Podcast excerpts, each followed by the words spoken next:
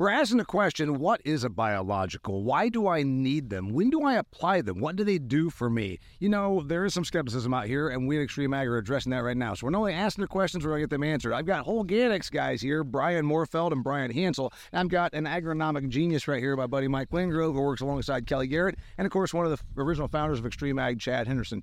All right, let's face it. I'm going to start off with my fan, Chad. Chad, you're the skeptical farmer sometimes, but you're a very forward-looking farmer. These things, years ago, we addressed this all the time. Biologicals, then they became a dime a dozen.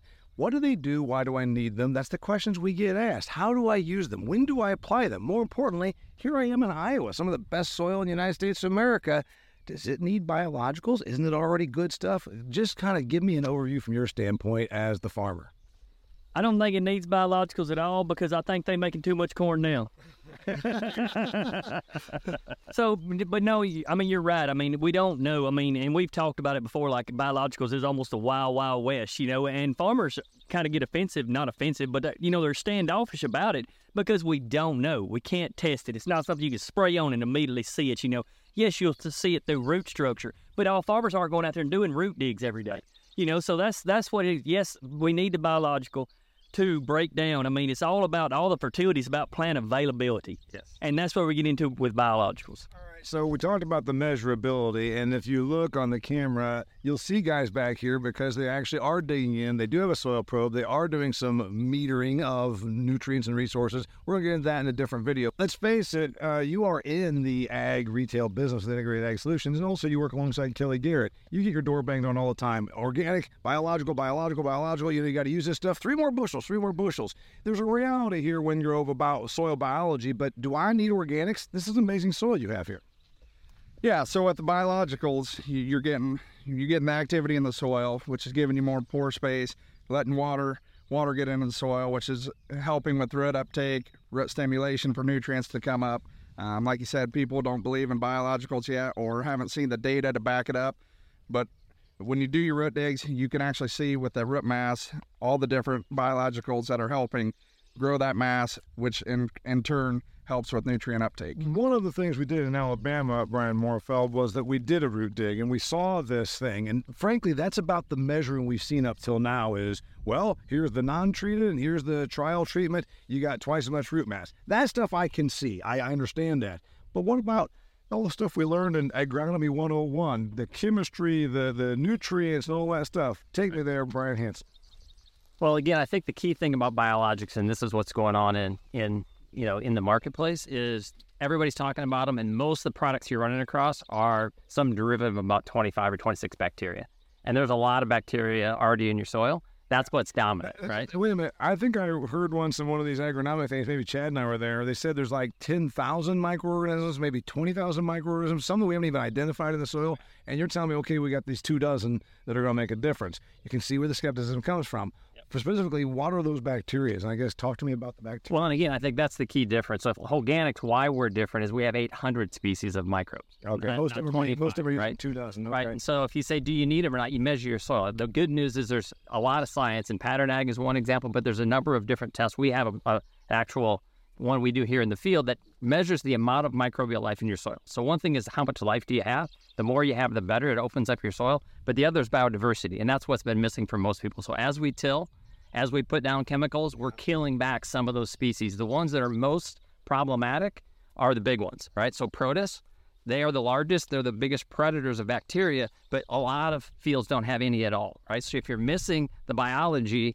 you know, that that's the problem, because you have a life cycle that should occur in your soil naturally, and if you're missing the fungi, if you're missing the protists, you don't have the, the full food chain because bacteria are most aggressive, right? So you put your nutrients down, bacteria are going to go consume them, and that's good, and that's what sometimes you'll see the, the root stimulation um, because the bacteria outcompete your plant to actually eat your, your inputs, and now your plant's hungry, so it's actually growing roots, and that's great, but inside of a bacteria, that nutrient still isn't available to the plant. You need predators of bacteria to actually release it. That's where fungi come in, that's where protists, that's where beneficial nematodes come in, and none of the other products in the market have those. So if you test your field and they don't exist, which most, even in Iowa, don't have protists, are lacking fungi, and don't have the beneficial nematodes, Bio eight hundred brings all those to you, so now you have the seed stock, and then nature will start to feed those bugs, and that's when you get the benefit. I think that there is something to this. I mean, I've read the, the regenerative ag books and all that. We're going to go to the farmer from southeast Iowa. Is it true you evil farmers like you have killed off all the beneficial bacteria in our soil? You've over-chemistried it? Well, now that you ask, yes, we have killed all the all the good bugs off. I should say you, are, you work for this company on a distribu- distribution level, but you are a farmer. You are, are a farmer, farmer in southeast Iowa. And the reason why I got into the biologicals or looked into the biologicals is my dad was talking that forty out there did sixty bushel beans, you know, and and today I've been farming for twenty years and I'm still saying that farm's still doing sixty bushel beans. Yeah. Everything was supposed to get better. Right. Like, what is wrong? That's why I look, started looking into the biologicals. One of the things, Chad Henderson, that Kelly and I talk a lot about, you talk a lot about as an Extreme Ag guy, is we've probably been there on fertility. In fact, we've probably over-fertilized because it was always easy to go to the co-op, go to the ag retailer, and they'd love to sell you bulk pound tons and tons of fertilizer. It comes in on a train, stick the stuff out there. It ain't about fertility. And also, we've probably over-chemistried. Maybe we're guilty of that more in the seventies and eighties, early nineties. I think we might have under chemistry. I'm talking about chemicals, not chemistry in the soil. So am I right here? We're finally starting to figure this out. Less chemistry applied, more understanding chemistry of the soil, less fertilizer applied because we don't need more fertilizer to have fertility. Kind of help me out there from the farmer perspective. Um, yeah, you're exactly right. I mean, as much as we want to go out there and just put out fertilizer, you know, we've we've talked about, you know, using the words, and we talk about them all the time, you know, efficiency and, and, and this biological products help with that efficiency train. You know, they're all hand in hand. So yeah, we, we've, as farmers, gone out and we've always put out, we just go out there and put the blend out, and it's the blend is the blend my granddaddy used because that forty always made sixty bushel. That blend is working. So if we can get that blend to work, well, now we're trying to, you know, do that with other things to make that more available. Whether it's, you know, feed, having your biology and then feeding it with sugars, carbon, things like that, really ramping it up, you know, and making those two go hand in hand, you know. And so fertilizer ain't always the way. It's adding to anything to make bio- biology, the life cycle, the ground. I like, we just got to make it more healthier.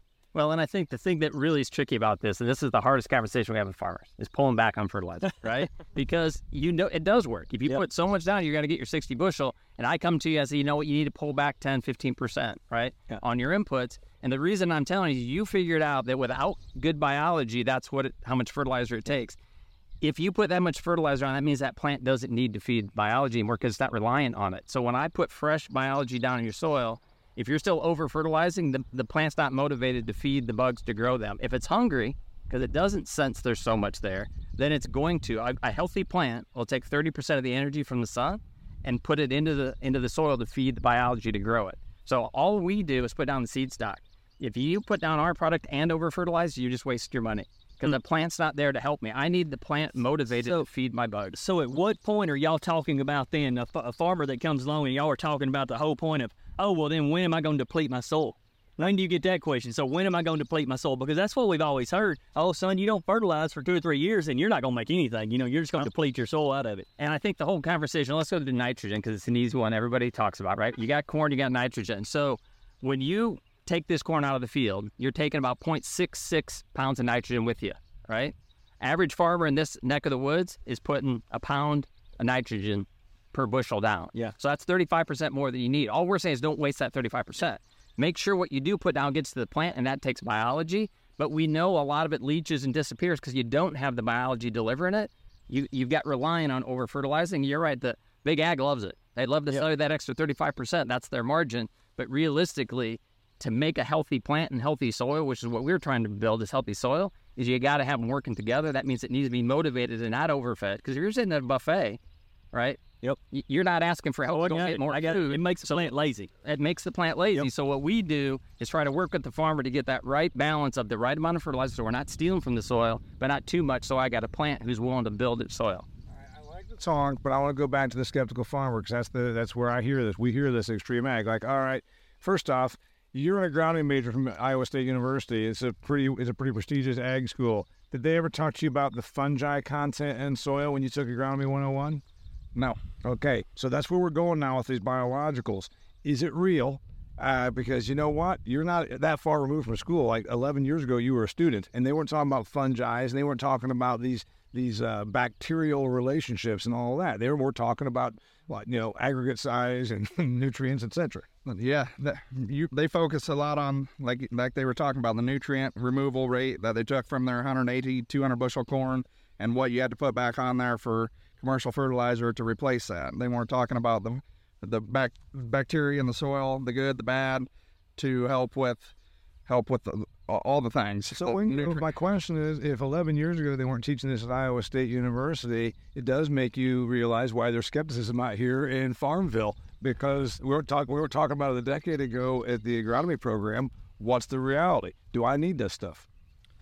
Yeah, I do believe um, with what we're seeing with the biologicals, like I said, the root mass, the activity in the soil, balancing the soil, like they were talking about.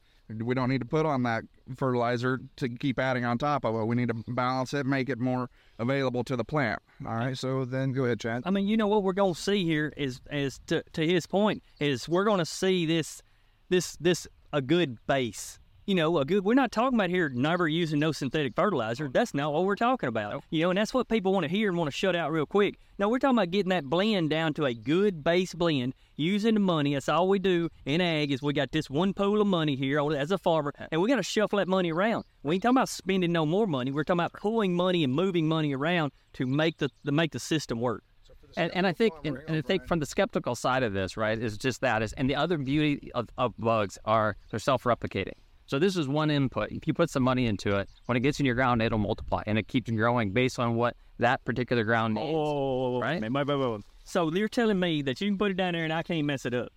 I didn't say that. I didn't say that. You over-fertilize. You know, or or steel shakes. Some steel might get... and, and you can till, and you can do all kinds of things yep. to mess it up. Things kill bugs, yep, right? That's but, right. But that's it's right. a probiotic. I'm just making sure it was on site. Yeah, yeah, man. Know. You get you get it in that soil, and it's going to grow, right? And and if you have the balance right, and that blend, the beauty is, and you said, okay, do you keep using it forever? Or what's the reality of it? Every year you're going to see improvement. And, Brian, you've seen this as a farmer. Yeah? From year one to year two to year three, you're seeing less fertilizer need, better soil, and better yields. But is there a time we don't need to be adding it? I think yes. If we keep moving our farming practice in the right direction, you may not need my product, right, in five years if you built your soil back up. But the did, challenge did up... Did you not take the lesson from from the companies before you, like the fertilizer companies? Is there a time you won't need me? No, you're going to need more of me. You're going to need more of me. And this is going to be a field-by-field basis. You know, instead of a farm-by-farm or, or region-by-region, we'll get it down to field-by-field or acre-by-acre. You know, it'll be like grid sampling, you know, where we're turning things on and off. Well, I think nature already does that for us. I think the beauty of our product is we're putting down the seeds. We're putting down live, living organisms. Our product comes in liquid. You put it on your farm. It, you can smell it. It is alive, right? When it hits the ground, it starts to grow, right? And if this plant needs more of something, it's going to feed that species and it continue to grow. And season on season, a healthy teaspoon of soil should have a billion living bugs in it.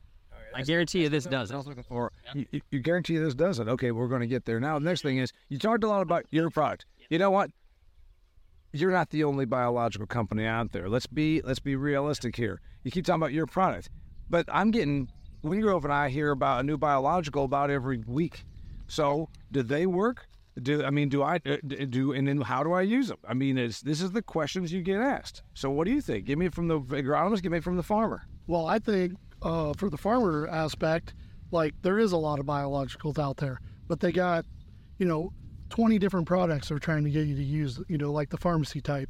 We got everything in one product. All right. Now I want to go to this. Let's talk about the activity. You keep talking about it spurs on biological activity. What about, I don't know, earthworms? Is, is, it, is it, can you prove, can we prove that it does anything for the earthworm activity? Can we do this for porosity, for uh, for absorption rate? I want to talk about what it does because I'm the skeptical farmer. What the, so the pore space, like I explained earlier, you're getting water into the soil, you're advancing that biological activity, which is helping with your nutrient uptake into the roots. Um, the skeptical farmer aspect is, you know, a lot of biologicals say, yeah, that their biology lives no matter what you do. Well, you got to kind of be concerned with that. If you dump it in the wrong water source, does it kill that biology right away?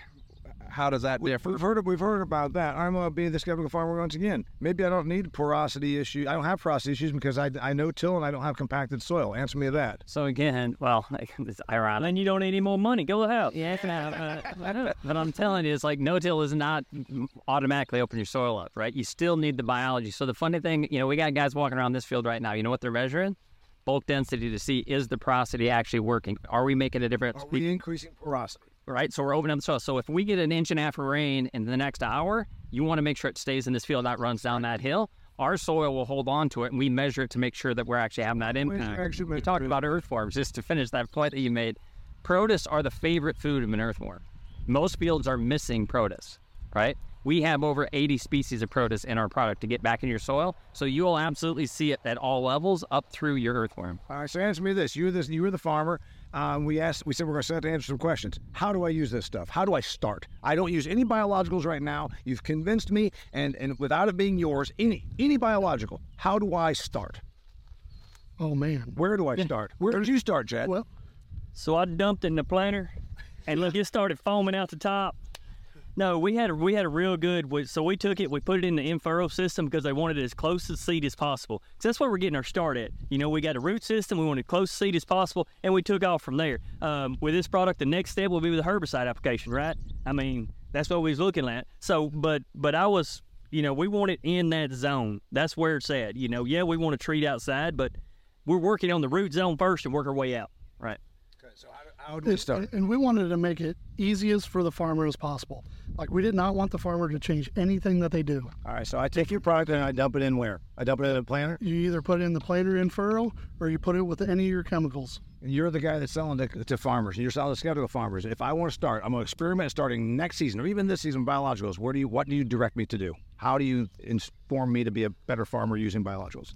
First off, I'd make sure it mixes well with the chemistry they're using, because if... If we gunk up their sprayer, that happens, that's not a good day. Then I'll never use it again. Then I'm going to say, see, I, I, I was right all along, because that's how skepticism works. All right, I'll try it. It sucked. I'm never going to do it again. That's what you're talking about. All right, so you're going to make sure it's compatible. Next. We're going to make sure the timing's right. Um, make sure that timing's correct.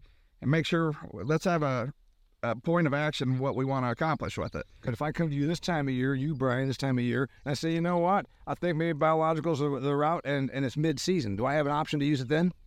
Did you do, do many bang for the buck mid-season? For us, we wouldn't waste your money. We wouldn't waste your money, right? So, again, if, if you ask the question of what you should look for, if I'm getting started, there are, as Brian, as Brian mentioned here, there's a couple of approaches. There's bio, bio, biologics, sorry, that do one job. And if you have one thing you're trying to do, you can choose that and then, you know, bet on that outcome. We're trying to build soil health. So ours is a different different animal, right? I I need to get that down early so I get it con- committed to a plant. I get a plant motivated to feed it, and that's how we start to unlock it. The next chance you really have for us is in the fall. So when you have all this trash in your field and you want to make sure that gets broken down and get those nutrients back in your soil, that's the other thing biology does for you. So that's your second shot. So use, I would use your stuff at time of planting or after harvest when I want to get the big bang out of that. And so we're talking about melting down the nutrients that are there and improving the soil health. We're asking the questions that you're asking us. Why do I need organics? Where are biologicals? What are biologicals? How do I use them? When would I use them? If I want to start and dabble in this, how would I go about doing it? Those are the questions we asked. You got the answers. Brian Hansel, Brian uh, Moorfeld, and of course my friend Mike Wingrove and Chad Henderson. I'm Dave Mason. For more cool stuff, go and look at all the library that we've created. Hundreds and hundreds of videos at extreme ag dot farm.